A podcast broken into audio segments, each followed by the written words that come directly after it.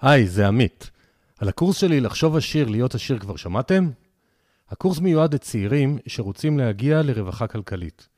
אני רוצה שתהיו חכמים עם כסף. ברוב הבתים לא מדברים על כסף, ובבית הספר ברור שלא. בקורס יש שישה שיעורים פרקטיים על כל מה שצריך לדעת בעולם הכסף, כולל mindset שמסביר למה עושר זו לא מילה גסה. בניית תקציב בפלוס לתמיד. השקעות מסוגים שונים, גם בסכומים קטנים כל חודש. היערכות לפנסיה. ודברים חשובים נוספים כמו הבנת תלוש השכר, פתיחת תיק עוסק ועוד ועוד ועוד. זהו הקורס ההוליסטי היחידי בעולם הכסף, שנותן כלים פרקטיים לחיי רווחה כלכלית, במילים פשוטות וללא נוסחאות. בואו להתחבר לכסף בדרך הישירה והאמינה שלי. מזמין אתכם להכיר ולהירשם באתר www.2invest.co.il/עוד. קוד קופון פודקאסט ייתן לכם הנחה של 200 שקל.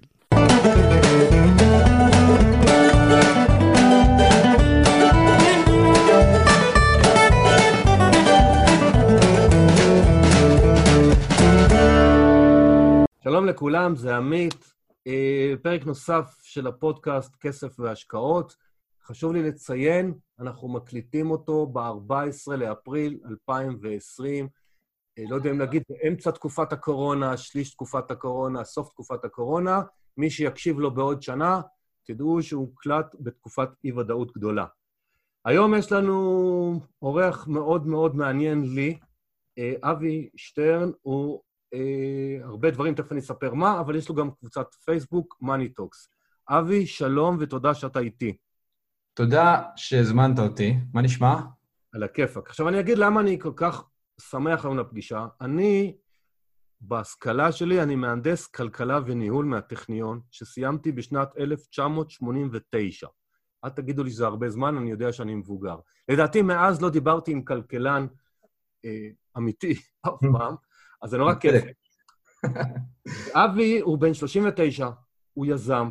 כמו שאמרתי, יש לו אחלה קבוצת Money Talks בפייסבוק, ככה הכרתי את אבי, והוא המנהל האקדמי באקדמיה לפיננסים של BDO. ואני רוצה שנתחיל כמו שאנשים יודעים עליי, שאני משלב עולמות, אז השאלה הראשונה לאבי, תגיד לי, אתה תמיד התעניינת בכסף ובכלכלה מהיום שאתה זוכר את עצמך? Mm, לא, ממש לא. נהפוך הוא. אה, למעשה, אני גדלתי כסוג של, אפשר להגיד, אמן, למדתי אומנות אה, תיכון, עירוני א' תל אביב. אה, הלכתי אחרי זה לבצלאל. מתישהו פרשתי מבצלאל, ולאורך כל השנים עד אז זה היה אומנות ומוזיקה. ניגנתי וציירתי, ואלו היו החיים שלי. ואז כשהייתי בבצלאל, באיזשהו שלב פתאום משהו השתנה לי בראש, ואמרתי, הלוואי והייתי מחובר לקרקע, לעולם האמיתי. זאת אומרת, אני שכל השנים גדלתי בתוך בועה של יצירה ואומנות וכאלה דברים, אמרתי, בא לי משהו רגיל. הלכתי במסדרון של בצלאל ואמרתי, הלוואי והיו מלמדים כאן משהו כמו כלכלה. ואז חטפתי איזשהו טוויסט, עזבתי את בצלאל והלכתי לעשות את הדבר שנראה היה לי הכי מרגש באותו זמן, וזה לעבוד בתור פקיד בבנק. באיזה גיל היית? רגע, באיזה גיל היית אז? 21. מגניב. אמ, וכולם חשבו שזה הפוך על הפוך. אה, כולם חשבו שזה איזושהי... כל מי שהכיר אותי אמר, טוב, זה איזשהו קטע שהוא עושה, לא יודע, מוזר. אמ, עשיתי את זה כמה זמן, ואז טסתי לחו"ל. סיפור ארוך, התגלגלתי לדברים, וידה ידה ידה עברו כמה שנים, ונרשמתי ללימודי כלכלה. אמ, אז בשביל, זה היה בגיל 27, אגב, שנרשמתי. לפני כן גם הספקתי להציג תערוכה ועוד כל מיני דברים, אבל באיזשהו מקום, המחשבה, יש שם אמן שאני מאוד אוהב, רפי לביא, זיכרונו לברכה, שאמר משפט שהתחברתי אליו מאוד, הוא אמר, אם אתם רוצים להיות אמנים, תמצאו עבודה. כי, כי, כי, כי אם אתה, אתה יודע, האמנות, בעיקרון זה בא מבפנים. כן. ברגע שזה נהיה הפרנסה שלך, אתה לפעמים בבעיה. כי באיזשהו מקום אתה, יש שתי אופציות. אולי העולם יאהב את מה שאתה עושה, אחלה. אם העולם אוהב את מה שאתה עושה, מדהים. אבל אם העולם לא אוהב את מה שאתה עושה, אז, אז יש לך בעיה. כי או שאתה נאלץ לעשות משהו שאתה לא מחובר אליו, כי יש בזה כסף, או שאתה פשוט לא מסוגל להתמודד עם העשייה היומיומית שלך. אז היה לי איזשהו אינסטינקט ראשון שפחדתי להיות... אה, באותו זמן, היום זה טיפה אחרת, אבל אז אמנים הרבה פעמים נידונו לעוני. ולא שחיפשתי להיות עשיר, אבל חיפשתי שיהיה לי איזשהו מקצוע.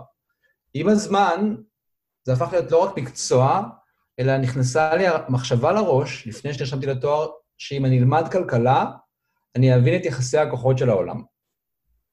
אה, וזה נהיה לי באמת מעין סוג של פרויקט שאני רואה אותו קצת אומנותי, זאת אומרת, כשאתה, אתה יודע, אתה הולך לבנק ומחליטים עבורך מה יקרה איתך. אתה הולך לעבוד ומחליטים עבורך אם תקבל העלאה או לא תקבל העלאה. והאינטואיציות האלה של למה הדברים האלה קורים, למה הכוחות החברתיים מפעילים אותך ככה, לא היו, לא היו ברורות לי. לא היה ברור לי ההיגיון, אז אמרתי שאם אני אלמד כלכלה, איכשהו אני אתחיל להבין את הכוחות האלה ואתחיל להבין מה מנהל אותנו. התחלתי לחשוב עלינו כמו על אה, עכברים בתוך מבוך, וננסה להבין איפה הקירות, מה, מה, אתה יודע. אז אנחנו, א', אנחנו קצת עכברים בתוך קירות, אבל אני רוצה עוד טיפה להעמיק בנושא הזה מעבר, לפני שנעבור לנושאים של הכסף וההשקעות, כי אחת המטרות של הפודקאסט, לתת לאנשים השראה. ואני מספר הרבה על הסיורים שלי והשהות הארוכה שלי בהודו בשנים האחרונות, ולהראות שאפשר לחבר חומר לרוח. ואתה אומר, אני אומן, שפתאום החלטתי ללמוד כלכלה, התחברתי לזה. והיום, כשאתה באמת מומחה לכלכלה, עוד מעט אנחנו נשמיע למאזינים את הידע הרחב שלך, אתה עוד עוסק בתחום האחר שגדלת איתו, או שבאמת אה, נטשת אותו לחלוטין? כן, חזרתי אליו. אחרי הרבה שנים שמצאתי את עצמי, נגיד, אתה יודע, קורא בעיקר ספרי uh, תיאוריה כלכלית ו- ודברים כאלה די כבדים ופרקטיים, לפני איזה שלוש שנים, אוקיי, כל, לאורך כל הדרך התעסקתי באיזושהי צורה ב- ב- ביצירה, גם כשבניתי אתר של סרטוני אנימציה שמלמדים כלכלה, היה בזה מן היצירה, אבל זה, זה לא בדיוק מה שעשיתי בעבר. לפני איזה שנתיים ומשהו, החלטתי שאני מחזיר את עצמי בכוח לעשייה של העבר, החזרתי את עצמי לעניין המוזיקה, ובניתי לעצמי אולפן. אמ, אז היום יש לי אולפן, ואני אמ, אוסף אה, סינתסייזרים וכלי נגינה אלקטרונים, ואני משלב, אתה יודע, וזה נהיה חלק מה, מהיום-יום שלי, אני... סוף סוף הדברים התחברו, כאילו, גם היצירה נטו וגם העולם הזה של הכלכלה, שמבחינתי הם אחד בתוך השני. זה נהדר לשמוע, כי אני גם, כשאני מסביר לאנשים שאני מתעסק עם השקעות ואני מתעסק עם רוחניות, ולא משנה מה זה, אני אדם שלם, ואני לא רק בעולם אחד, וזה באחת הסיבות שביקשתי ממך להתראיין, ושוב תודה על הזמן שלך, כי אני יודע שבתקופה הזאת אתה מאוד עסוק. אז תגיד לנו בבקשה, כלכלה זה נחשב ל... אצל הרבה אנשים לאיזה משהו תיאורטי שלא מחובר למציאות, וזה כל מיני גרפים שאנשים משעממים ממציאים. ואתה אומר, הלכתי ללמוד כלכלה כי רציתי להבין את המשחק, ה... איפה גבולות הקירות של... ששמים לנו. אז כלכלה זה מציאותי או שזה רק תיאוריות ואין לזה שום קשר למציאות?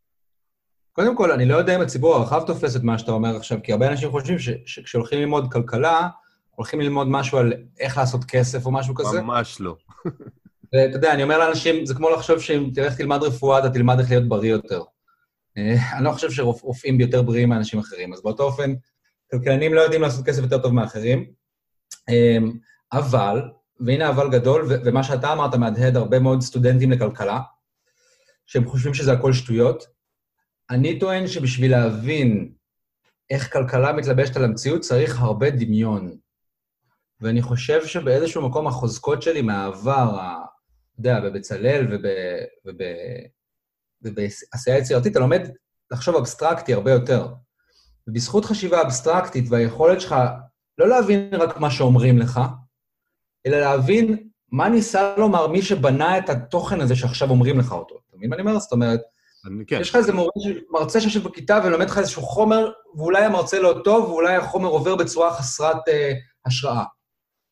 אני הפסקתי להגיע ללימודים בסמסטר ב', כי לא יכולתי לשבת בכיתה, אבל לקחתי את הספרים ו- ונכנסתי לספרים, והשתמשתי בכל היכולות האבסטרקציה האלה שאתה, פות... שאתה מפתח כאמן בשביל להבין מה בעצם ניסה להגיד הבן אדם שבנה את זה ומציג לי את זה עכשיו. הרי זה בטוח לא שטויות, עם כל כך הרבה מוחות חכמים מאוד סיננו את זה ומביאים את זה עד היום לתלמידים.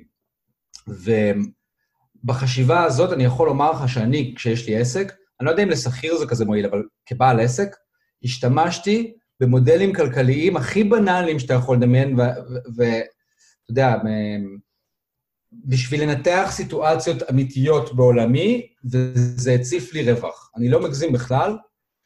הקושי היום בלימודי הכלכלה הוא שלא מצליחים להעביר לך את ה... לא מנגישים לך את, האבסטרקטיות של זה ואיך אתה יכול להשליך את זה על המציאות. כן, כן, זה אני מסכים איתך. ואז אני, זה מוביל אותי עוד לשאלה, אתה גם עוסק ב-BDO, באקדמיה לפיננסים. האם היום אדם ששואל את עצמו ומקשיב לנו, שהוא רוצה איך ללמוד משהו, לא, לא דווקא קשור לכסף, הוא צריך ללכת ללמוד את המקצוע הזה שיביא לו כסף ומקצוע בעתיד, או שהוא צריך ללכת עם הלב וללמוד מה שהוא מרגיש? כי אתה למדת עם הלב משני כיוונים שונים, והרבה אנשים מתלבטים, ואני רואה לקוחות שלי שמגיעים ואומרים לי, אבל בזה מרוויחים כסף. ואני לפעמים אומר, רגע, אם לא תהנה, אז מה זה משנה הכסף? אבל מה אתה חושב על זה? בדיוק. תראה, אני לא יכול לומר שאדם צריך ללמוד whatever.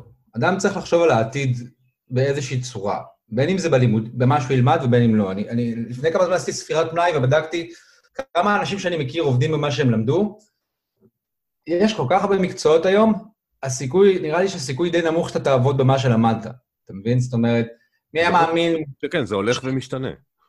מי היה מאמין שיהיה משהו כמו אחראי מדיה חברתית בזה, ואין בזה תואר כמובן. אז אני אומר, כמות המקצועות היא כל כך גדולה שהסיכוי שאתה תעבוד במה שלמדת הוא נמוך, ולכן might as well, שני דברים. עדיף ללמוד מה שאוהבים, ואני יכול לומר שמהניסיון שלי, אני ראיתי אנשים שלמדו את הדבר שעל פניו, במרכאות, אי אפשר לעשות מזה כסף, והם יודעים יפה מאוד לעשות מזה כסף, כי בסוף זה הכל תלוי כבר בכמה אתה יצירתי.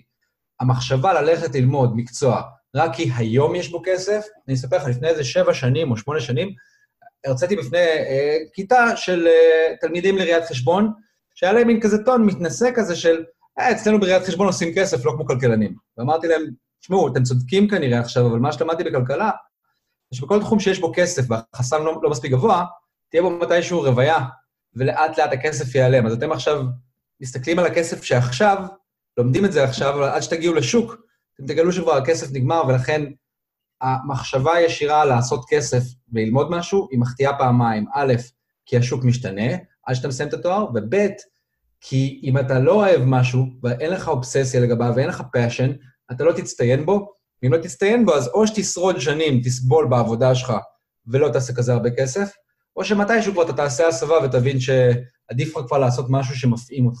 היום אנחנו בעולם שאפשר להרוויח כסף דרך האינטרנט במיליון צורות. אני, אני מאוד מאוד מסכים איתך, אז בוא נמשיך רגע בנושא הלמידה והתעסוקה. אה, איך אתה רואה את השינויים התעסוקתיים שיקרו אחרי הקורונה? כי ברור כבר לנו שהקורונה זה מחלה ומדבקת ומעצבנת, אבל היא לא, היא לא תשמיד את העולם. אבל mm-hmm. כן כנראה יהיו שינויים, נגיד תיירות, אני רואה, ייקח הרבה זמן עד שיהיה טיסות, עד שאנשים יצטופפו באולמות ספורט ובקולנוע וכאלה. איזה שינויים תעסוקתיים, מקצועות לדעתך ימותו, ואלה, איזה אולי יתרוממו או יקומו? Mm, אני לא יודע להתנבא לגבי ימותו, אני גם לא יודע לגבי מקצועות ספציפיים, אני כן יודע שבאופן גורף, קודם כל, אנשים הוכרחו לאמץ את זום. אותם אנשים שתמיד היית שומע מהם, אה, אני לא מבין בזה, אני לא טכנולוג, נאלצו לאמץ את זום, ובטוח שהתייעלנו. באיזשהו מובן, אני מוצא היום שאנשים, כשאולצו לאמץ את זום, מגלים שוואלה, אולי אפשר לעשות הרבה דברים בצורה הזאת, ולא לגרור את עצמי החוצה מאיפה שאני נמצא, לנסוע עכשיו שעות לחפש חנייה. זה דבר אחד בטוח. מה שאותי אישית מעניין, אגב, זה מה זה יעשה למרקם החברתי, בשלב שאנחנו שומרים שתי מטר וכאילו חושדים בכל אחד. ואתה יודע, אם אתה משתעל ברחוב, מה זה יעשה לגביך? אמ, אני לא יודע, לא, אני לא יודע, אני יודע מה איזה מקצועות אולי, איזה דברים יפרחו. יאללה, תן לנו רעיונות. אה, זה די קל, אני חושב שההרצאות אונליין יהפכו להיות הדבר הנורמלי לעשות. אני מתלבט לגבי זה, כי אני, אני עדיין מרצה, ושאלתי, כיתה שהתחילה איתי בפרונטלי ועברנו כולנו לזום, שאלתי אותם, תגידו, הייתם מוכנים אה, להמשיך ככה, להיות בזום לזה? האמת שהוא, כמעט כולם אמרו, לא, חד משמעית לא, אני מוכן לנסוע שעתיים, למצוא חניה וזה, רק בשביל שיהיה לי את המגע הפרונטלי, אז אולי אני טועה לגבי זה. אבל נפתחו המון הזדמנויות של המרחוקים, דברים מרחוק. Uh, בטוח שזה יעזור ליועצים ולעורכי דין ולפסיכולוגים ואולי, ופגישות עסקיות. אני חושב שהמרחוק הזה יוצר המון הזדמנויות. וכמובן, מקצועות שיפרחו זה עורכי דין לגירושים ו... לא, זה ברור.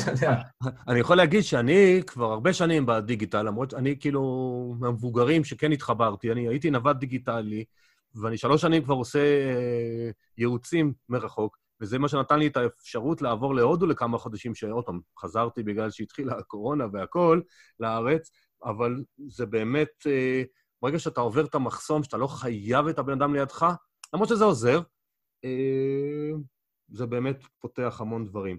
אז, אז בואו נעבור רגע קצת לדבר על כלכלה, כסף, דברים שזה. ראיתי אחד הפוסטים שאני חושב שמאוד אהבתי, והרבה אנשים לא מבינים אותו לעומק.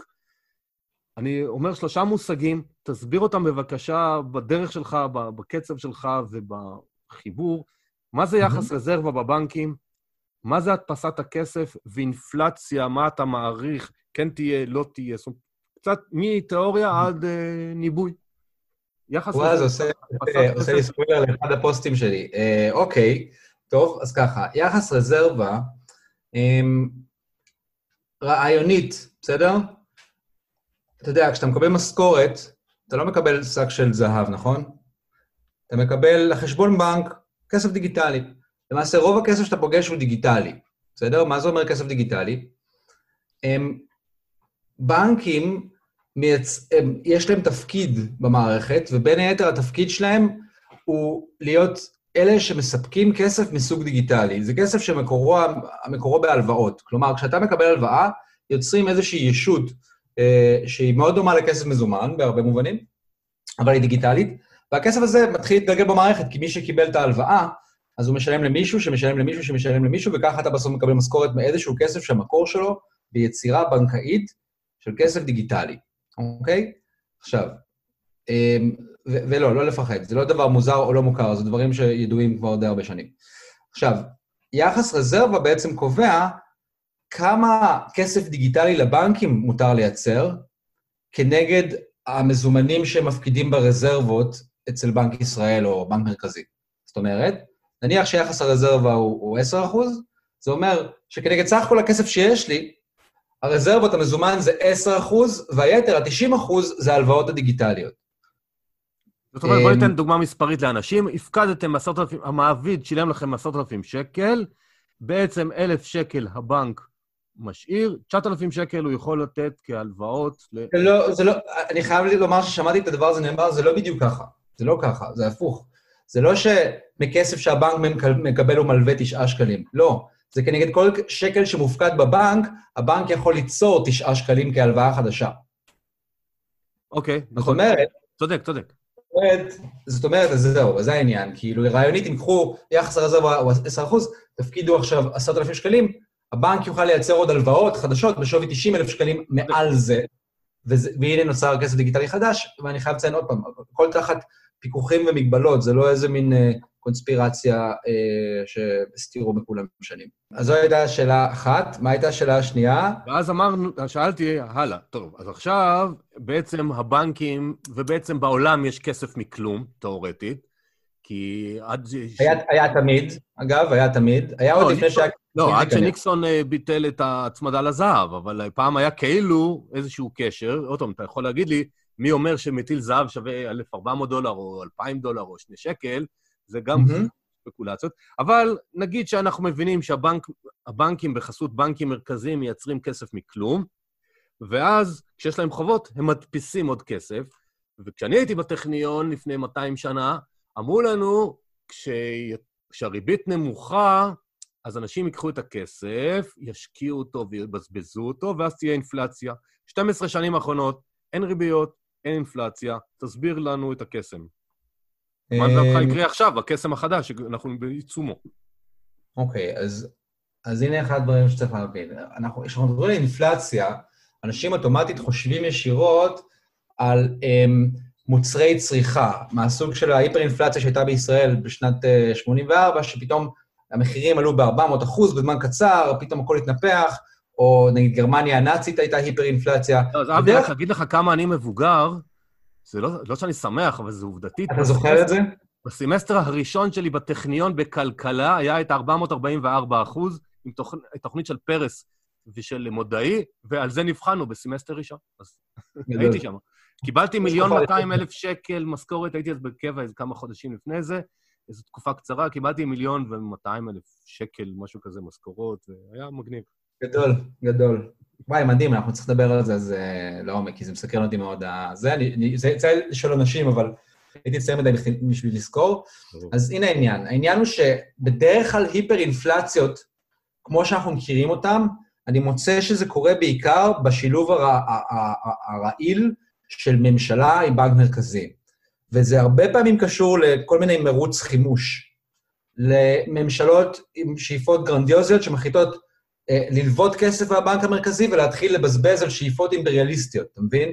אה, זה מאוד מאפיין גם משתנים בין, משטרים בעיניי רודניים. אז מה, ישראל רודנית? לא. ישראל אבל היא מה שנקרא דמוקרטיה מתגוננת, ובשנת uh, 67', אחרי הניצחון במלחמת ששת הימים, נהייתה איזושהי אופוריה וגם נהיה מרוץ חימוש, שממשלת ישראל מימנה אותו באמצעות הלוואות מהבנק מרכזי, ואחרי שהכל התפוצץ ב-84, נוצר חוק אה, אי הדפסה, שהמשמעות שלו היא שאסור להלוות לממשלת ישראל מהבנק המרכזי, כי היא לא אחראית מספיק להחזיר את ההלוואות האלה. במילים אחרות, בנק מרכזי יכול להדפיס כסף, אבל לא להעביר אותו לממשלה כדי שתבזבז. עכשיו, אני מוצא שהבזבוזים הממשלתיים, כשאתה מביא את הכסף לממשלה, היא, אתה יודע, הממשלה זה אחד הגופים הצרכניים, הגוף הכי צרכני, הצרכני הכי גדול שיש. בכלכלות מסוימות זה גם יכול להיות, אם אני זוכר, 60-70 אחוז מהמשק. תחשוב כמה יש לממשלה, בתי חולים, משטרה, קופות חולים, בתי ספר, כל הדברים האלה זה מוסדות ממשלתיים ויש עוד מלא. אה, מה אמרנו? איזה? צבא, משטרה. נכון, צבא משטרה, וזה, ובאמצע הממשלה, מה ש...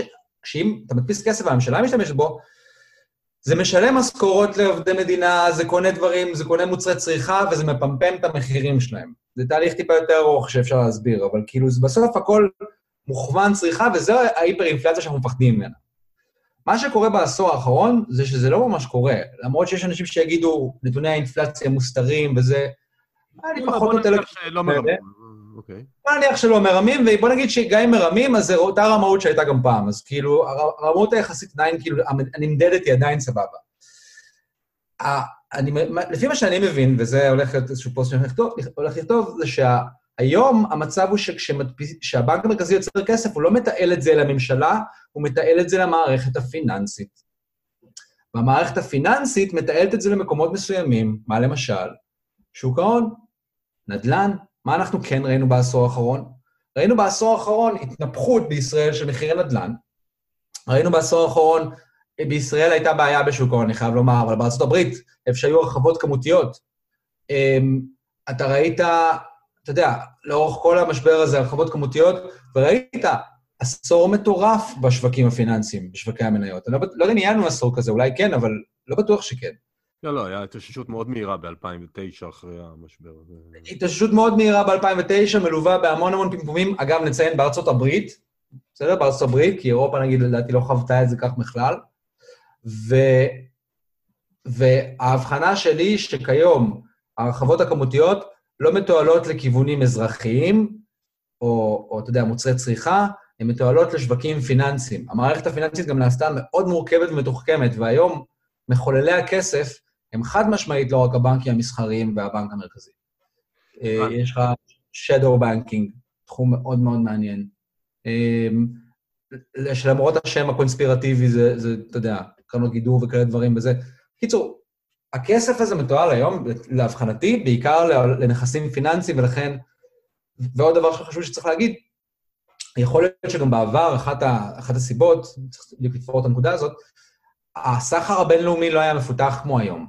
ואחד הדברים שצריך להבין זה שברגע שיש סחר בינלאומי נפוץ באיזושהי סחורה מסוימת, זה שומר על המחיר שלה נורמלי. כלומר, גם אם אתה תנפח, תפמפם כסף, מחיר של מוצר שאני יכול להביא מאי-ביי בזול, בכל המקומות אחרים בעולם, יישאר נמוך. איזה מוצרים בכל זאת נעשים יקרים בתנאים כאלה? מוצרים לא שכירים, כמו הספר שלך או הפסיכולוג. תסתכל נגיד בניו יורק, זה מאוד מאוד נפוץ. מוצרים, אה, יחסית, יש יותר זולים, אבל כאילו די זולים, די זולים לקנות בגדים ומזון וכאלה דברים, אבל נגיד יכול להיות, אתה יודע, אתה תראה שירותים שמתומחרים מאוד מאוד יקר. אז, אז זהו, אז זה טיפה יותר מורכב מהתפיסה ה, הישנה הזאת, שאתה יודע, כן, הדפסות כסף יכולות לגרור אינפלציה, אבל צריך לזכור משהו. אני, לתפיסתי היום, הבנק, הפד לא מדפיס כסף כך שהוא באמת מגדיל, לא בהכרח מגדיל את כמות הכסף, אלא מונע ממנה להתכווץ. כי זה מה שקורה בזמני משבר, יש contraction. כן, אבל שאל אותי מישהו אה, לפני כמה ימים, ולא היה לי תשובה, הוא אומר לי, תשמע, נכון שהמשק עכשיו הפסיק לעבוד, כאילו בעולם, כל העולם הרי הפסיק בעצם לעבוד, אבל כמות הכסף שהייתה לו בדקה שלפני שהתחיל המשבר, לא נעלמה. אז איפה נעלם הכסף? כסף זה דבר נושם. כסף זה כמו אקורדיון, הוא דבר נושם. הוא, הוא נושם לבד גם. אתה זוכר שאמרנו מקודם שכשאתה מפקיד כסף לבנק, אז הבנק יוצר כנגד זה כסף? כן. אז מה קורה כשאתה עושה את הפעולה ההפוכה? מתכווץ כמות הכסף, נכון? כן, אבל באותה שנייה, שכולם פתאום אומרים, תוך שבועיים אין לנו כסף, אני לא מדבר על מי שמינף את עצמו, עוד מעט אנחנו נדבר על מינוף.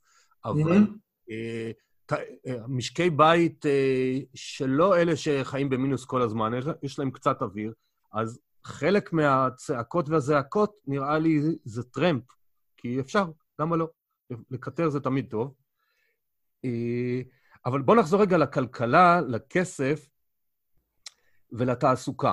זאת אומרת, Mm-hmm. יש צפי שיהיה מיתון כיום בעולם, כזה או אחר, כאילו, למשל, כל עולם התעופה ועולם התיירות ובידור וכל מיני כאלה, ייקח להם הרבה זמן להתאושש, לדעתי mm-hmm. האישית. אז השאלה היא אליך, מה דעתך אה, לגבי מיתון, אה, אבטלה, האם היא תהיה זמנית, ארוכה, זאת אומרת, איזה ענף... אה, מה אנשים צריכים לעשות עכשיו, אלה שפתאום יחוו את זה שאין להם עבודה? איך, איך yeah. להמציא את עצמם מחדש. ככלכלן, איך אתה רואה את המודלים? כי אתה איש שרואה יפה מאוד מודלים, כמו שאמרת, ציורי גם, אתה, אתה מדגים את זה יפה. אני לא חושב שהיכולות שלי ככלכלן יתרמו לסיפור הזה. החשיבה הכלכלית רחוקה מלתת לאנשים עצות לגבי איך הם עושים.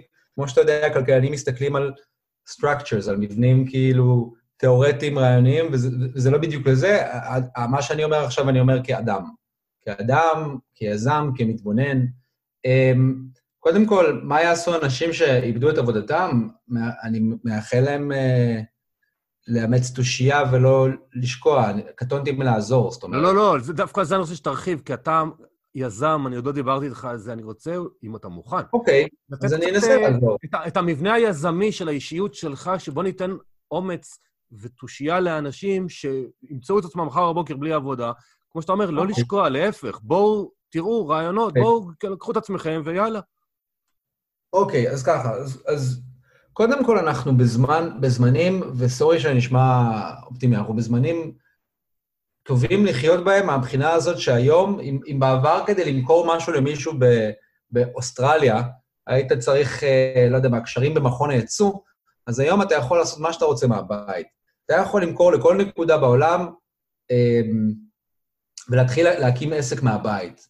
אמ, אני מאוד מאוד בעד, ואני עושה את זה כבר אה, הרבה שנים, והדבר היחיד שצריך לעשות זה להתרגל לנושן שאתה יודע, הסבים והסבתות שלי, כשלא היה להם כסף, בנו קיוסקים. זאת אומרת, סבתא שלי בנתה קיוסק בחצר, ביד אליהו, אה, קראו לה ציפורה, הקיוסק של ציפורה, היא הקימה במו ידיה את הקיוסק הזה ועבדה בו. וסבא שלי גם כן, היה לו מכולת. ואני אומר, אז בעבר היה, הייתה תקופה לפני שנים, שאנשים, שכיר זה היה פריבילגיה, ואנשים היו באופן רגיל, הקימו לעצמם עסקים קטנים, זה היה הנורמה. עם השנים הדברים השתנו, ונראה היה שכולם עוברים להיות שכירים, או לא יודע אם כולם, אתה יודע, הגל הגדול הוא שכירים, ובמיוחד היה מגזר ציבורי מפותח, ואנשים עם קביעות וכאלה דברים. ומאז 2008 אני שם לב שאנשים חוזרים לעולם הזה של, טוב, אוקיי, העבודה שלי כזאת, אבל בוא נפתח גם עסק צדדי, או בוא נתחיל אה, לעשות משהו חדש, ואולי אפילו להגשים חלום. אז אני חושב דבר כזה. המשבר העכשווי מאלץ הרבה אנשים להישאר בבית ולהביא פרנסה. יש המון דרכים להביא פרנסה, בדרך כלל זה לא הדרכים האלה שמפמפמים לך בפרסומות סליזיות, כמו, רוצה הכנסה פסיבית? בואו לא נלך לשם, למרות שהדברים האלה אפשריים, אבל אני לא יודע מאיפה להגיד לכם להתחיל, אבל תחפשו משהו שאתם יודעים לעשות, שמישהו מוכן לשלם עליו כסף, ותעשו אותו מהבית. זה, זה לא מסובך באמת. תתחילו לחשוב בכיוון של איזה עבודה שאני יודע לעשות, מישהו יהיה מוכן לשלם עליה כסף. ואז תמצאו את הדרך לעשות את זה מהבית, מהאינטרנט. זה זמן מצוין, כשאתם בעבודה פעלתנית, אין לך זמן לצמוח, אתה בשוטף. עכשיו, עצרו הכל, תשארו בבית, ותתחילו לבצע את הפעולה שנקראת investment, השקעה, של זמן, של מאמץ, שהיא פעולה במרכאות גרעונית, כלומר, לא רואים עליה תמורה, אבל כשהיא מסתיימת, זה עשוי להיות המנוף הגדול ביותר לחיים שלכם, ואולי תמצאו את עצמכם עושים את מה שאתם אוהבים סוף סוף, ואולי תמצאו את עצמכם משתחררים מהמון כבלים שהייתם בהם, במידה וזה ככה אתם מרגישים.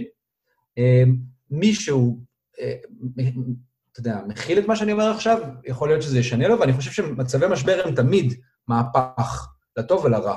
עבור חלק זה הרס, ועבור חלק זה צמיחה חדשה. גם, ו...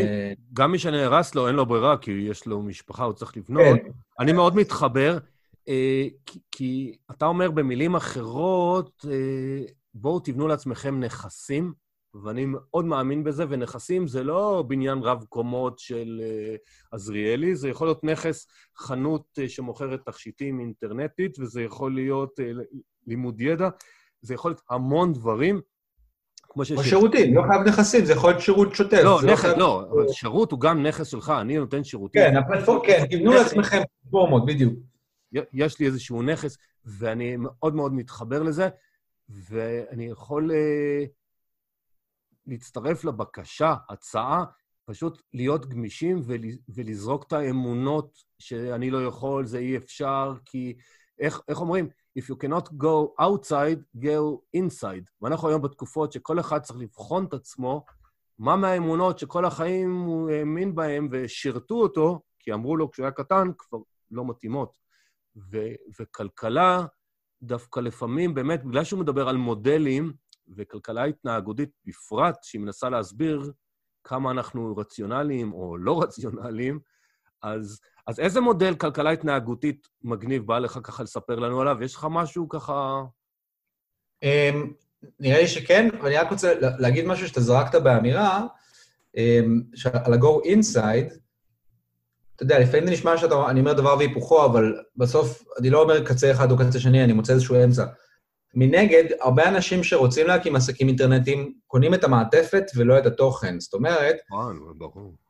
אני מציע לאנשים להתחיל לפתח עולם פנימי, וממנו ייוולד העסק שלכם, ולא, טוב, איך אני עושה כסף באינטרנט? כי, כי משהו בשאלה הזאת, באיך אני עושה כסף באינטרנט, ישאיר אתכם ריקים. אמ, אני, אני יודע שהדברים שאני מוכר היום באינטרנט, דברים שאני לאורך שנים, או איזשהו זמן, עמלתי אה, בקונכייה שלי, בפנים, בבית, בניתי, עשיתי, עניין אותי, אובססיה כלשהי, ואז כתוצר לוואי נוצרו המיזמים האינטרנטיים שנולדו מזה. אמ, מודלים של כלכלה התנהגותית. אני לא, אני לא, לא, לא קורא לזה מודל של כלכלה התנהגותית, אה, אלא ההגדרה של כלכלה בעולמי היא מאוד יותר רחבה ממה שאולי כלכלה תופסת את עצמה. אני יודע, אני יודע, כי דיברנו על זה, אני רוצה שתבחר איזה נושא ותרחיב עליו, כי אני רוצה שאנשים ילמדו קצת, יושפעו. אני, אני יכול לדבר על המודל הזה עם ה-segregation שסיפרתי לך? כן, בטח. אוקיי. אמ, מודל שאחד הזכורים והאהובים עליי, אוקיי? זה מודל כלכלי שלא באמת עוסק בכסף או, או בדברים, או בכלכלה, או בדברים שנתפסים ככאלה, אבל הוא לגמרי חלק מהעיסוק הכלכלי. שהעיסוק הכלכלי מדבר על... כלכלה היא הרי מדעי החברה, היא לצד פסיכולוגיה וסוציולוגיה. היא לא קשורה למדעי הניהול, כמו חשבונאות או מנהל עסקים. אז כלכלה היא מדעי החברה, כלומר היא עוסקת באינטראקציות בין אנשים. זאת האמת. והיא ספציפית עוסקת, באינט... הרי אנשים מחפשים, אה, יש להם צרכים והם מחפשים לספק לעצמם את הצורך. והם עושים פעולות לסיפוק צרכים. אז מה זה כלכלה בעצם? כלכלה חוקרת את הפעולות שאנשים עושים כדי לספק לעצמם צורך, ובעצם החותם שהפעולות האלה משאירות. מה זאת אומרת? אתה רעב, אתה הולך, קונה משהו בקיוסק, משאיר שם כסף. הולך הביתה, אוכל. אתה השארת פה חותם, אתה השארת כסף איפשהו, אתה עשית פעולה איפשהו, מלאי נגרע מהחנות. אז הכלכלה מסתכלת על הדברים האלה כדי לנסות לחקור התנהגות אנושית ולמדל אותה בצורה מתמטית. עכשיו, אחד הדברים שאני הכי אוהב בכלכלה, זה ש... שהיא קודם כל הולכת להסבר היותר חולין והפחות במרכאות רוחני. כלומר, אם אתה תגיד שאתה מבצע איזושהי פעולה בגלל רגשות עזים, אתה יודע, אומץ, נחישות, תבוא כלכלה ובגישה הראשונה שלה תגיד, אה, אני טוענת שזה עייפות או רעב או משהו. ולא שזה הדרך היחידה להסביר דברים, אבל זה מוסיף קודם כל איזושהי בגרות ואיפוק לחשיבה, ואני אתן דוגמה יפה לזה. כשהסתכלו על המפה של, של ניו יורק למשל, ראו שאוכלוסיות ממוצאים אמ, שונים מתרכזות באזורים ספציפיים. זאת אומרת, באזור מסוים יש לך היספנים, באזור אחד יש לך יותר אסיאתים, באזור אחר יש לך יהודים חרדים. ושאלו את השאלה, למה קורה ש, שאנשים מתרכזים רק בקבוצות של אנשים דומים להם? למה זה קורה החלוקה הזאת? סגרגציה. והמחשבה הראשונה של בן אדם, למה אנשים מתחלקים לקבוצות ומפרידים אחד, את עצמם אחד מהשני, זה בגלל איזושהי מידה של מה שנקרא גזענות. כלומר, האפרו-אמריקאים גרים באותה שכונה בלי לבנים בגלל גזענות כלפי. האסייתים גרים באותה שכונה בגלל גזענות כלפי. זה הרעיון הראשון, הרעיון הלא בוגר. ואז יש איזשהו מודל, segregation מודל, שלקח את זה ואמר, בוא נכניס את זה לאיזושהי סימולציית מחשב. יצרו סימולציית מחשב שיש מפה, ועליה יש אה, נקודות, נקודות ירוקות ואדומות. הירוק זו אוכלוסייה אחת, האדום זו אוכלוסייה שנייה, נגיד אה, היספנים ואפרו-אמריקאים. ובתוכנה הזאת, אתה יכול לתת פקודות לנקודות האלה, אתה יכול להגיד להם מה חוקיות ההתנהגות. ואז הגדירו להם פרמטר שהוא כאילו מייצג את רמת הגזענות במרכאות, שהוא אומר, גזענות זה, מתוך עשרה אנשים, כמה אתה רוצה שיהיו בדיוק כמוך. כשאדם גזעני זה אדם שרוצה שעשר מתוך עשר אנשים יהיו כמוהו. אז הגדירו לכל נקודה, אז יש לך כזה מין שעון ששולט ברמת הגזענות של הנקודות במרכאות, ואז עושים פליי, מריצים את המודל ורואים איך הנקודות מתנהגות. שמו את הגזענות שלהם על עשר על עשר, זאת אומרת, עשרה אנשים סביבי, אני רוצה שכולם יהיו כמוני.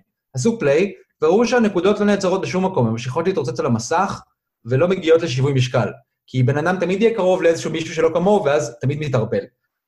עשו תשע מתוך עשר, שמונה מתוך עשר, שבע מתוך עשר, כל הרמות הגבוהות של הגזענות הביאו לערבול ולא להתייצבות בקבוצות אוכלוסייה. רק כשהגיעו לאזור ה-4-3 כזה, בין 3 ל-5, אז פתאום נוצרה המפה של ניו יורק, נוצרו כאילו פאצ'ים של קבוצות לפי צבעים. ובעצם הגיוני בסך הכל שאתה תרצה שמתוך עשרה אנשים ארבעה יהיו כמוך. זה לא גזעני, אפשר להגיד שזה גזעני. והמודל הזה ממחיש בצורה מדהימה בעיניי איך המתמטיקה של ההתנהגות שלנו זה משהו שצריך להתייחס אליו לא בצורה רגשית, אלא יש הרבה מה ללמוד מהמתמטיקה הזאת. יש הרבה מה ללמוד על, אתה יודע, במקום להיות פומפוזים ומתלהמים ולהתחיל לדבר בסיסמאות, בואו צ'יל שנייה, ובואו נחשוב על דברים בצורה טיפה יותר מאופקת, וזה רובד שאני מת, מת עליו. החשיבה, הכרה, ולהשתדל להיות נטול אמוציות עד כמה שאפשר, אם כי זה מאוד קשה כשעוסקים בכלכלה. אז, אמ, אז אני כמובן מת על זה גם, כי אחרת לא הייתי לומד את זה. אז בואו ניקח את זה עכשיו צעד רגע, נחזור לחיים שלנו. Mm-hmm. וכשמדברים עניינית ולא רגשית, בנקים זה דבר שמעורר אצל רוב האוכלוסייה רגש אנטי-עז. שלילי. מאוד, כן. כן, אני... שלילי זו מילה, אתה יודע, אני מנסה... הם אומרים, לא אני אמרתי, זה אנשים... לא, אני לא- מנסה לתאר את זה בצורה שלילית במילים חיוביות. כן, לא, אתה לא תוכל. אז השאלה שלי אליך, גם התנהגותית, אם אתה יכול לנסות להסביר לנו למה בעצם לא צריך לשנוא את הבנקים כל כך. לי יש תשובה, אבל אני רוצה לשמוע את שלך.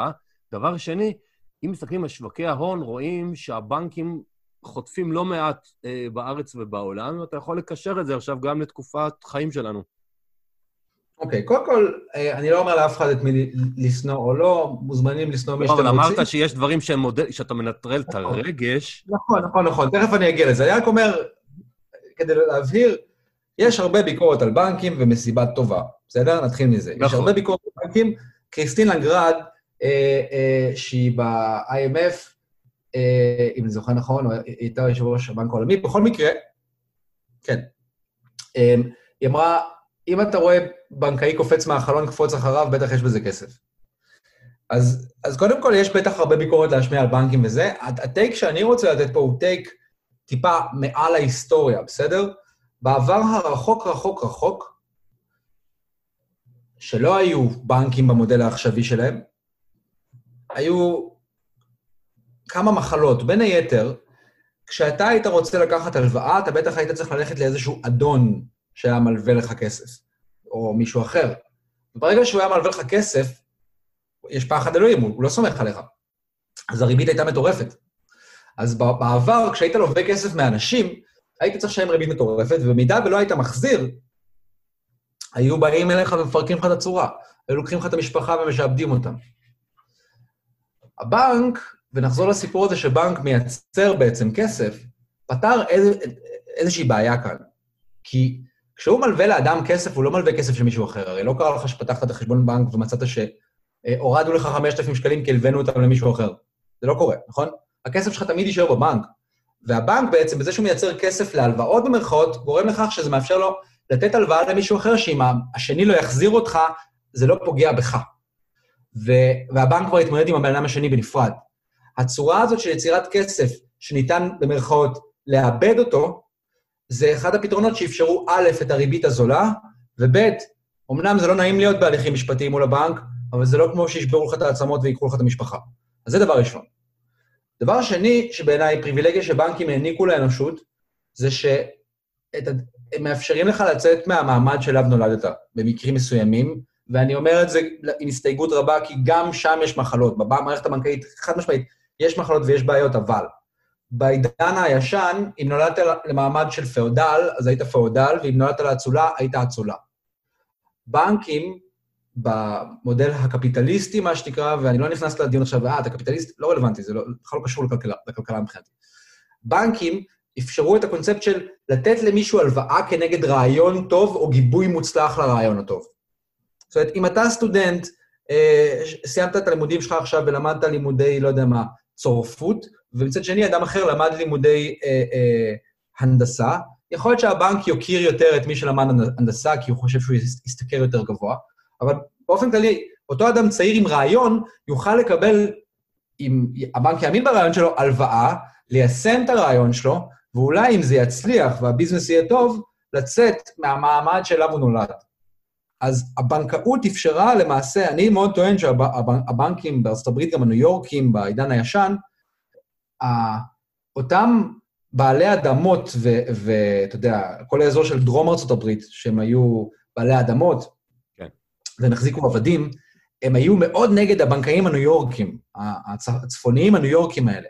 באיזשהו מקום, הרוע הזה של הבנקאים הניו יורקים, הוא איזשהו מודל שמאפשר לאנשים לצאת מהשעבוד ומהעוני שלהם, ותחת כל הביקורת הקיימת, אני עדיין אומר, צריך להפסיק טיפה להתלונן על כל דבר, או לזכור כמה נוח לנו.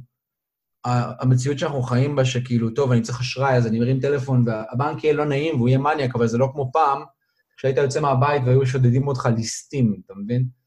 אמ, אז כמו שאמרנו, כשמנטרלים רגש וחושבים על העניינית, וזה חלק מהמודלים של הכלכלה, ההתנהגותית, מנסים לעשות, לעזור לנו. וככלכלן כדי לאזן אני אגיד, ועדיין יש מלא ביקורת, יש מלא בעיות ויש מלא ביקורת. כלכלן, אתה יודע, תמיד כלכלן... אה, לא, מה שאני אומר לאנשים על בנקים, קודם כל תזכרו שזה עסק.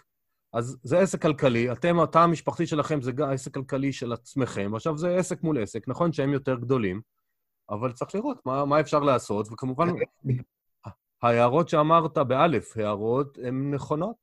אז למה הם יורדים בשוק ההון אם הם תמיד כאלה חזקים? למה הבנקים נפגעים עכשיו? כן. קודם כל צריך להפריד בין ישראל לחו"ל, בסדר? כי בישראל מערכת הבנקאות היא, להבחנתי, יציבה וקרטליסטית.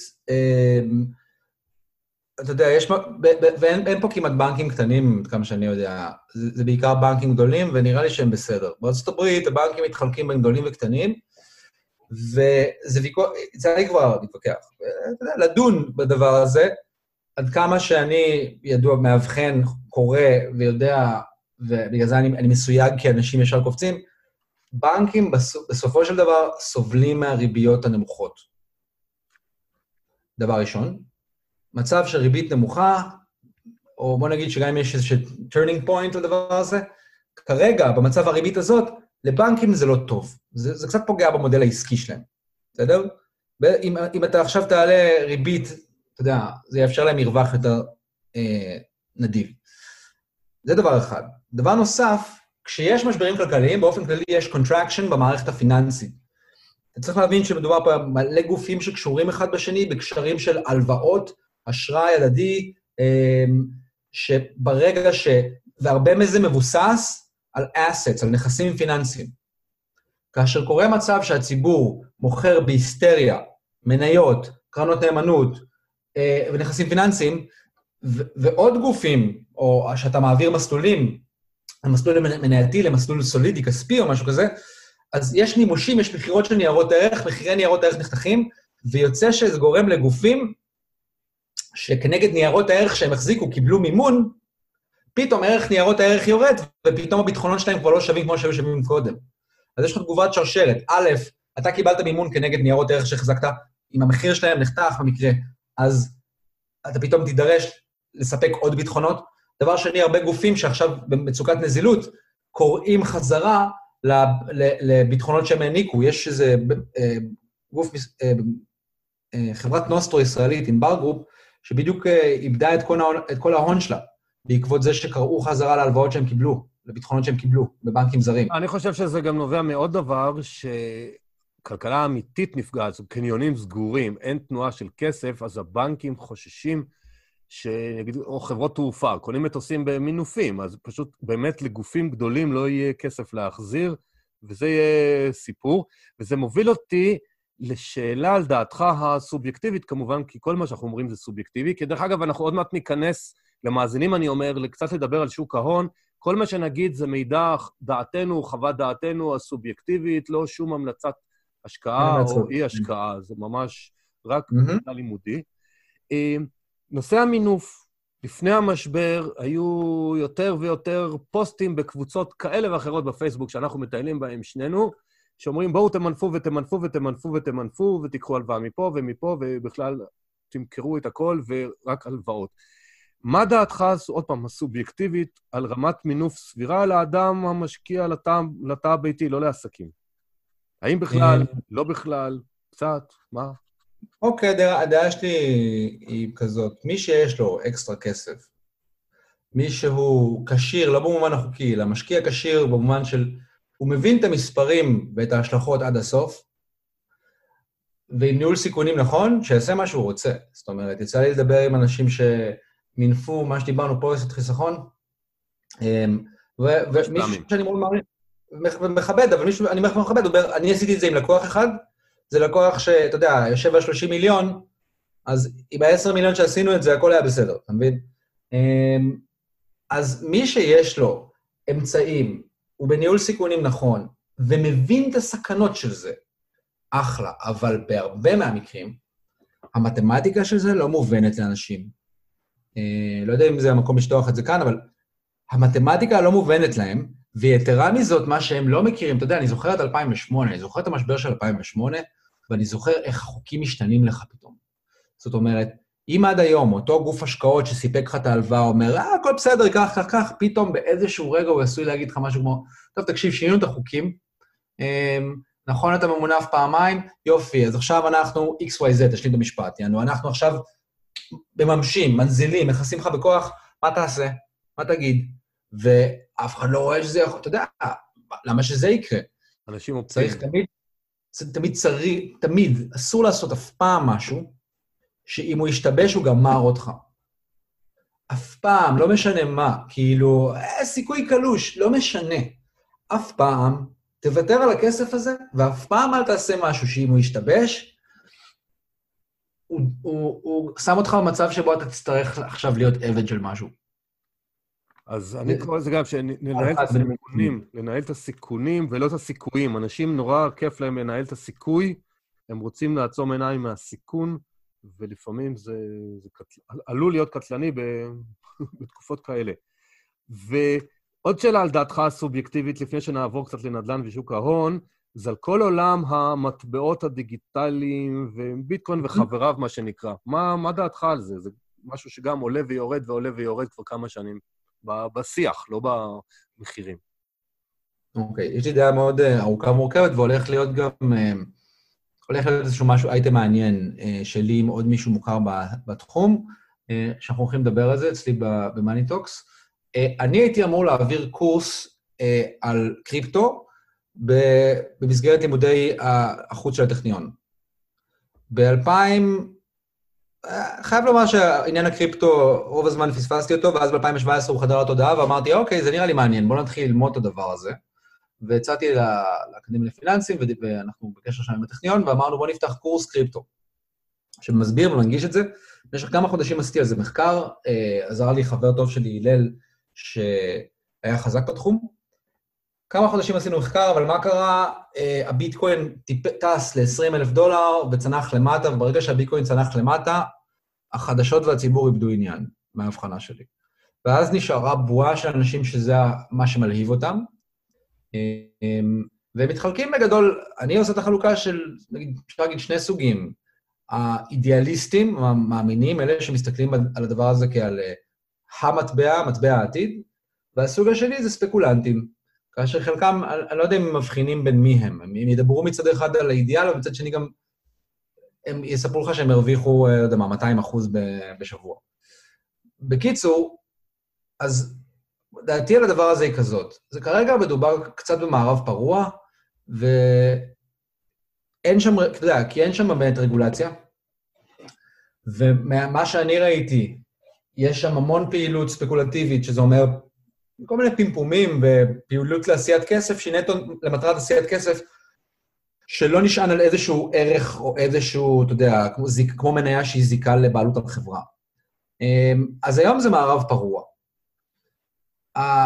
באיזשהו מקום, כדי שהקריפטו, קודם כל יש כל כך הרבה מטבעות, היו הרבה יותר, כמעט כולם ייעלמו מהעולם, אין צורך בכל כך הרבה מטבעות, אבל בואו נדבר שנייה על ביטקוין. כדי שדבר כזה יהפוך להיות באיזושהי צורה אמצעי תשלום, חייב שיקרה לו משהו מאוד מאוד מאוד קיצוני, הוא חייב להפסיק להיות ספקולטיבי. זאת אומרת, כאמצעי תשלום, כמטבע, בסדר? היום יש בעיה, הרי לא מקבלים את זה בחנויות. הייתה תקופה שקיבלו את זה, והיום, כן, כן עזוב את זה, חנויות שתיים. אז כאמצעי תשלום זה, זה לא אמצעי תשלום, וזה לא אמצעי תשלום כי זה מין מטבע כזה שאתה מכניס לו את השקלים שלך, ואז יום אחרי זה פתאום הוא נחתך באיזה 10 אחוז. איזה מין אמצעי תשלום זה שמזגזג ברמות כאלה? למה? זה, זה אחלה אמצעי תשלום להאקרים. הם כולם מבקשים אה, ביטקוין. יכול להיות והכול, ברור שיש כלכלה זה, אבל אני אדם נורמטיבי, אני לא יודע איפה לקנות קוטג' אה, עם, עם ביטקוין, ובשביל לקנות קוטג', אז כשאני שם את זה בביטקוין, הדבר הזה מאוד לא שומר לי על ערך הכסף כרגע. אז כאמצעי תשלום הוא חייב להפוך להיות משעמם. הוא חייב להתחיל לשעמם. הוא חייב להתחיל להיות יציב. ו... ואז יש דיון שלם על איך מייצבים דבר כזה, וצריך להחליט, האם אנחנו רוצים שהדבר הזה יהיה במרכאות נדיר, אתה יודע, בגלל האלגוריתם שמייצר את זה בקצב קבוע, האם זה, אנחנו רוצים שזה יהיה נדיר? אנחנו לא רוצים שזה יהיה איזושהי רגולציה של הדבר הזה? כי כל עוד זה נדיר ויש ביקוש והיצע, הדבר הזה הוא תנועתי בטירוף. אז... אני חושב, אני חושב שגם במשבר הזה, הרבה שנים דיברו שכשיהיה משבר כלכלי, כולם אה, יעברו לביטקוין והוא יהיה המפלט. והמשבר הזה הוכיח שגם הביטקוין ירד, או עולה קצת, יורד כן, קצת, הוא, הוא לא... זה בדיוק אה, מה שדיברנו מקודם, אותם, הרבה, הרבה גופים מחזיקים גם קריפטו, וכשהיה את הפגיעה הראשונה והיו צריכים להנזיל נכסים, הנזילו הכל. גם הזהב ירד ביחד עם המניות, והקריפטו. לא, הזהב חזר על עכשיו הוא הגיע לשיא של נכון, השני. הוא חזר, אבל... עדיין מדשדש לו באזור ה-6,000, 7,000... נכון, אבל צריך להבין שהקורלציות האלה הן לא אחד לאחד, אף פעם לא, לא באמת היו. ולכן, כל מי שאומר, אה, אני אקנה זהב כי זה הפוך לשוק, או אני אקנה קריפטו כי הוא זה, להפסיק לחשוב מחשבות נאיביות על השקעות. שוק השווקים הפיננסיים הרבה יותר מתוחכמים מזה, וצריך להיות הרבה יותר זהירים. האם הקריפטו הוא מפלט? אני לא חושב שהוא מפלט כרגע לאף אחד, לטעמי, אה, לא בשלב הזה שהוא נמצא בו, אם המטרה שלכם היא לא לטווח ארוך מאוד, והמטרה שלכם לשמור על ערך הכסף. כי אם אתם עכשיו מכניסים את הכסף, נגיד, לביטקוין, הדבר הזה יכול לצלול באחוזים רבים תוך כמה ימים, ורוב האנשים לא בנויים לזה. בעיה נוספת זה שההתעסקות איתו היא קצת מורכבת. נגיד, אתה לא... היום יש בעיה ש... לאנשים שרגילים לבנק, שבבנק אתה יכול לשחזר סיסמה, ואם גנבו לך אפשר למצוא מי גנב לך.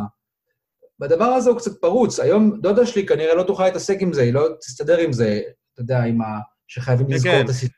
כן, כן. אז אני מסכים עם אה, דעתך על זה, ואני רוצה, אנחנו ככה מתקרבים עוד מעט לסוף, אני רוצה להגיע למשהו שככה הזכרת אותו עכשיו ב... בין השורות, על שווקים פיננסיים שהם מתוחכמים, ועל האדם לחשוב שאם איזשהו נייר ערך יורד, מתרסק, אז אני, כן. האדם הפשוט... ירד, ירד הרבה. יותר חכם. אז אני רוצה, אז קודם כל לאבי יש אה, עם שותף, אה, אייל, קורס... אייל יזדגי. קורס מאוד מעניין על שוק ההון, יהיה לכם גם לינק עם הנחה של 250 שקל לכל נרשם שיבוא דרך הפודקאסט. אבל בואו נדבר קצת בכמה דקות שעוד נשארו לנו, אז קצת על, על הנאיביות אולי של אנשים בשוק ההון. זאת אומרת, מה זה ירד הרבה? מי אמר שזה הרבה? מי אמר שהשוק בשפל? ראיתי השבוע איזה פוסט, מישהו אמר, טוב, עכשיו שהשוק בשפל, אני... מי, כאילו, בוא, בוא תתן לנו קצת את חוות דעתך על שוק ההון, בכלל, איך מתקרבים לשם קצת על, על הקורס שאתם מעבירים ומלמדים אנשים על החיים, ולא איזה תיאוריות גדולות. אוקיי, תגיד לי כמה דקות יש לי כדי שאני אדע כמה אני יכול לאכול את הראש. מה, אם הייתי יכול, הייתי מדבר איתך על זה שמונה שעות, אבל אנשים, אה, הפקק אחרי הקורונה ייגמר להם, אז יש לנו בערך עוד אה, שש-שבע דקות. תשאיר לי שתי דקות אוקיי. לסיום רגיל, כמו שאני עושה בסוף כל פודקאסט.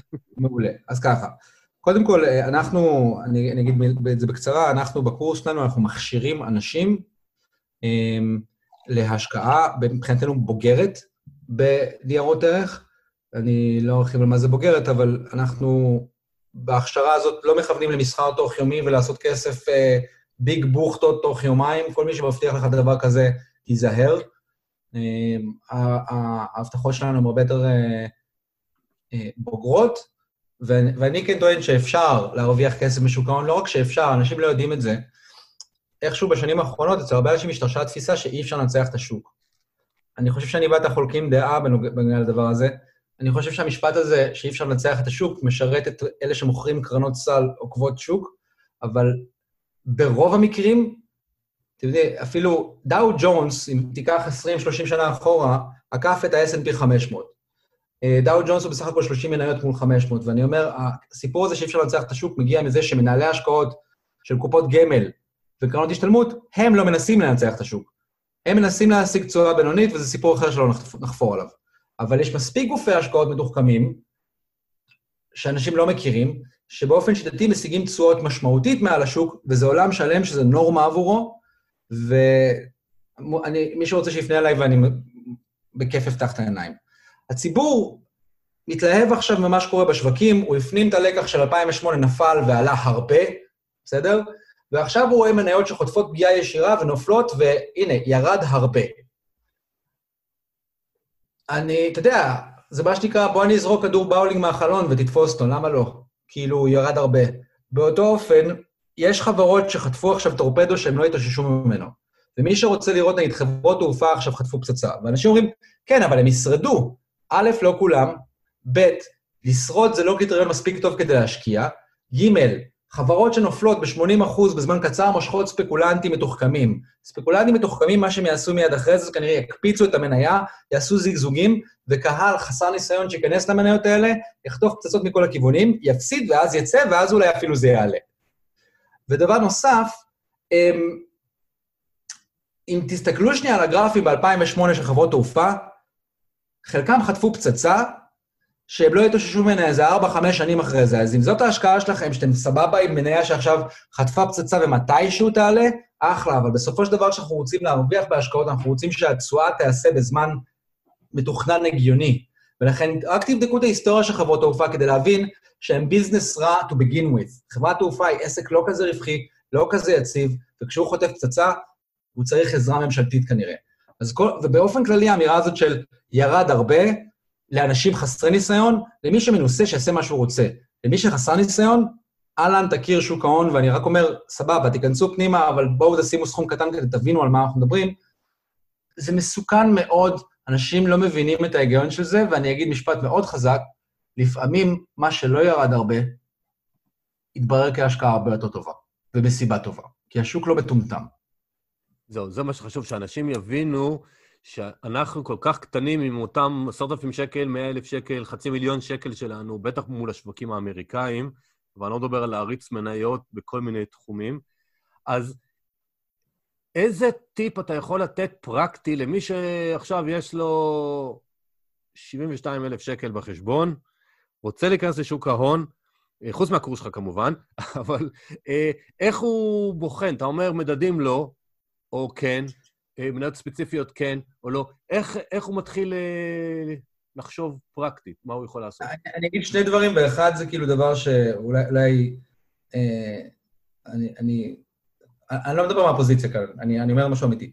עבור אדם חסר ניסיון עם כסף גדול, ההשקעה הכי טובה היא לא אף מניה כרגע, אלא ללמוד קצת.